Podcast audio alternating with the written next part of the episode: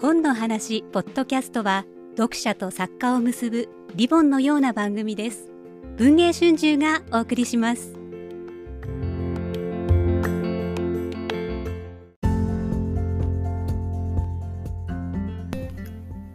2月22日に東京会館で開催された第168回直木35章の贈呈式。地図と拳で直木賞を受賞した小川聡さんと白金の葉で直木賞を受賞した千早茜さんに角田光代選考委員が送った祝辞をノーカットでお届けします。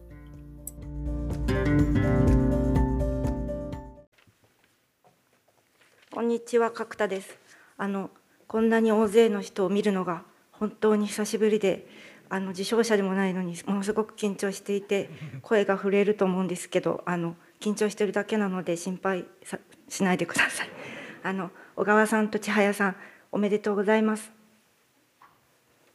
えっとごく簡単に好評を述べさせていただきます。あの白金の葉は戦国末期のあの銀山を舞台に梅という孤児の少女を中心にして描かれた小説です。読み手に触れて味わわせ匂いと音を放ってくるような非常に生々しい美し美しい文章が印象的でした作者は色のない闇を幾種類も書き分け音のない世界の静けさも自在に聞かせます。私は最初「読めを読めを夜に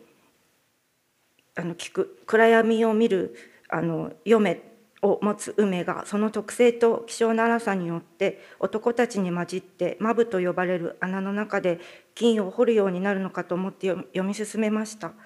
けれども梅は金山で生きる他の女たちと同様妻となり子を産み育て夫が死ぬと再び夫を得て子を産みます。最初に読んだ時はそのことが窮屈に感じられましたがけれど作者はむしろ梅を活躍させることの方が安易だと感じたのかもしれません。男たちが銀山でしか生きられないように梅もまた女というものの中に閉じ込めてそこにしかない闇を書く難しさの方を選んだのかもしれません。読んでいて息苦しくなるほどのこの濃密さは作者が銀山と梅という一人の女性と徹底的に向き合う覚悟から生じたものなのではないかと思います。地図の拳は1899年から1955年までの時代を描いています。この間に2つの戦争が起こります。作者は主要な登場人物たちだけではなくこの時代に生き死んだ無数の人々の人生の側面も切り取って描きます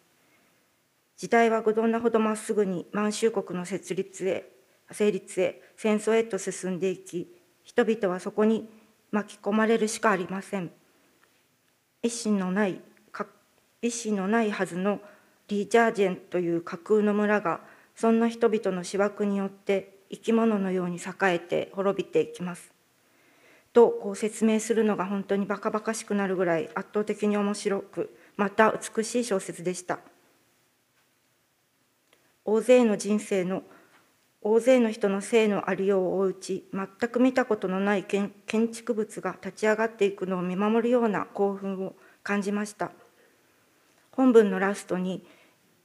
登場人物の一人である神父は神父にしかできない形で都市を作ったという一文がありますが作者は小説にしかできない形で見事に時代を立ち上げ都市を立ち上げその中で大勢の人を生かしたように感じています。えっと、二次二次投票というんでしたっけ？あのこう丸とか×とかつけるやつで、えっと、2回目の投票でお二人の作品はもう群を抜けてたくさんの丸が並んで、えっと、私は選考委員をさせていただいて3年目なんですけどこんなに丸があのひらひらと舞うように並ぶのを初めて見てこんなに気持ちのいいものかと思いました。素晴らしい作品を読ませてくださってありがとうございました。今日は本当におめでとうございます。